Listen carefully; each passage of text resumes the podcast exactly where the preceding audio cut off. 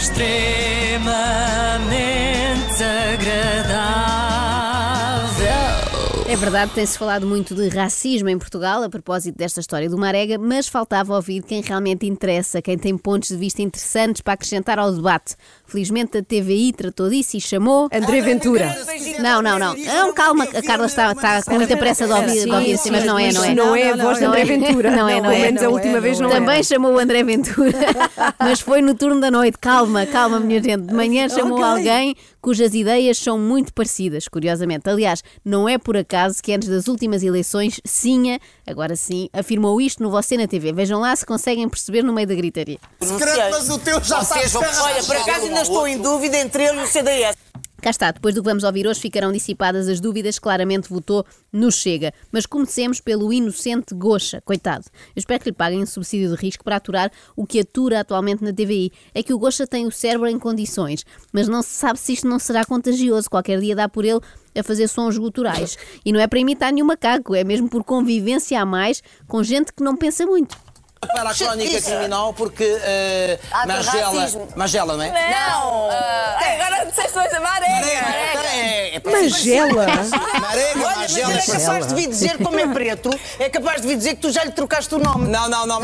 Como é preto, diz assim, é porque estes pretos passam a vida a queixar-se tudo, nem mas gostam que lhes troquem o nome. Eu sei que tu adoras o Gocha e eu também, mas Magela... Mas onde é que ele explicou que não segue futebol e que não está bem. Mas está nas notícias em todo lado. Mas eu gostei muito foi da reação da Sinha, não é? O Gosta chama-lhe Magela porque confundiu com Nigella. Ele é mais programas de culinária do que futebol. E faz bem, porque eu acho que há pouco racismo e ofensas no Masterchef. Só um palavrão ao outro quando eles se queimam a tirar coisas do forno. Bom, mas vamos lá ouvir Tinha Jardim, uma das grandes pensadoras do nosso tempo, a dizer de sua justiça a respeito do incidente de Magela. Marega, em Guimarães. Ela até parece que vai começar bem, porque diz, vão reparar, não sou nada apologista disso, e eu achei que estava a dizer que não é apologista de ofensas racistas, mas afinal não, ela não é apologista de jogadores que abandonem o campo. E ouviu comentários racistas no estádio do Vitória de Guimarães em Guimarães. E vamos falar disto da crónica criminal. Sim, mas não. Eu também não sou nada apologista, não acredito nada nisto. Não, mas acho que ouvi o mesmo comentário racistas. Porquê é que ele tem que ligar a esses comentários, desculpa lá, quando é um profissional, está ali para jogar. E sabes porque é que ele ficou incomodado? Ai, meu Deus, que ela está Pois claro, se é um profissional tem mais é que ouvir e calar. Pagam-lhe para marcar golos, não é para ter sentimentos. Ele foi jogador do Vitória de Guimarães. Ele foi do jogador do Vitória de Guimarães. E quando marcou o golo, vamos lá explicar. Ele foi jogador do Vitória de Guimarães. Ai, o Gocha não percebe mesmo nada de bola. Sentiram? Costumam as pessoas, os bem educados ou os, enfim, não interessa nada. Os da sua estirpe. Os da minha estirpe. Não, os civilizados. Os civilizados. Costumam não comemorar no campo onde já foram os jogadores, não comemoram o golo. Os jogadores? Sim.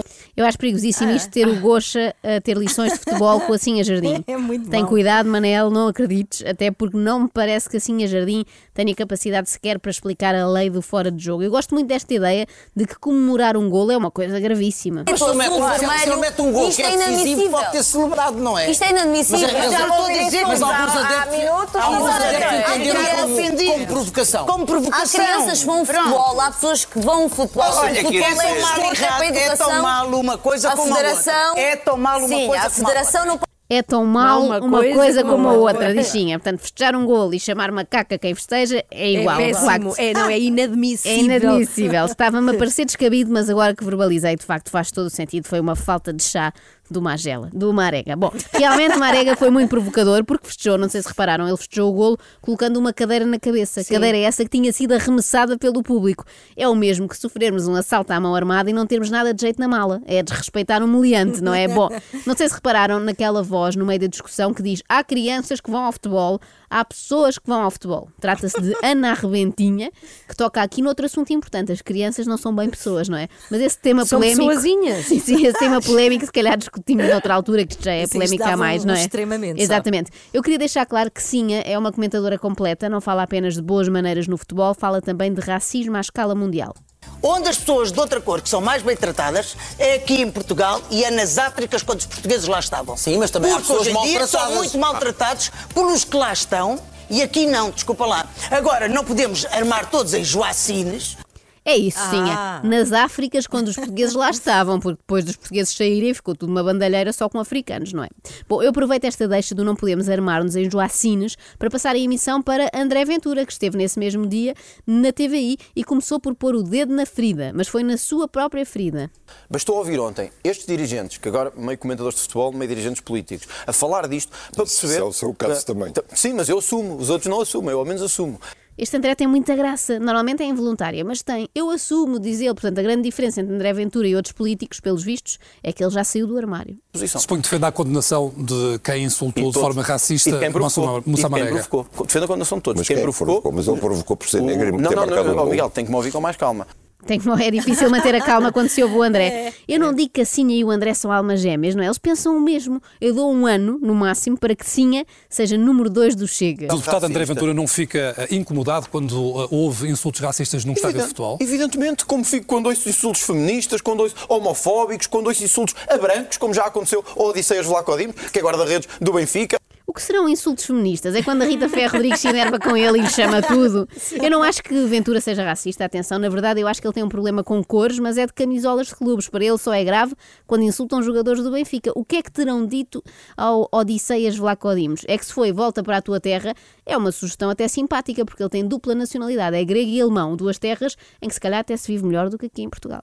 Qualquer dia é o que eu digo, qualquer dia não podemos dizer paciência de chinês, porque abrem-nos um processo. É isso, André, é isso. Isto está de tal maneira que qualquer dia não se pode dizer aquela do trus-trus, quem é, é o preto da Guiné. Isto é que é grave e disto ninguém fala, tirando o André, que é a voz do povo, claro. Para o fim, eu deixo mais uma pérola para aquela coleção que iniciámos ontem, não sei se lembram, a coleção de provas irrefutáveis de que não sou racista. Sim. Já tínhamos, até tenho um amigo que é, pois é. E eu vivi 2 anos em Angola e agora temos esta. Eu já celebrei golos de muitos negros, como sabe. Portanto, sou insuspeito nessa matéria.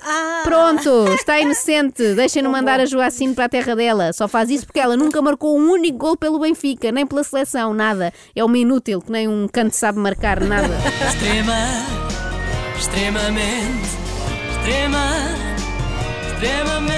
Extremamente.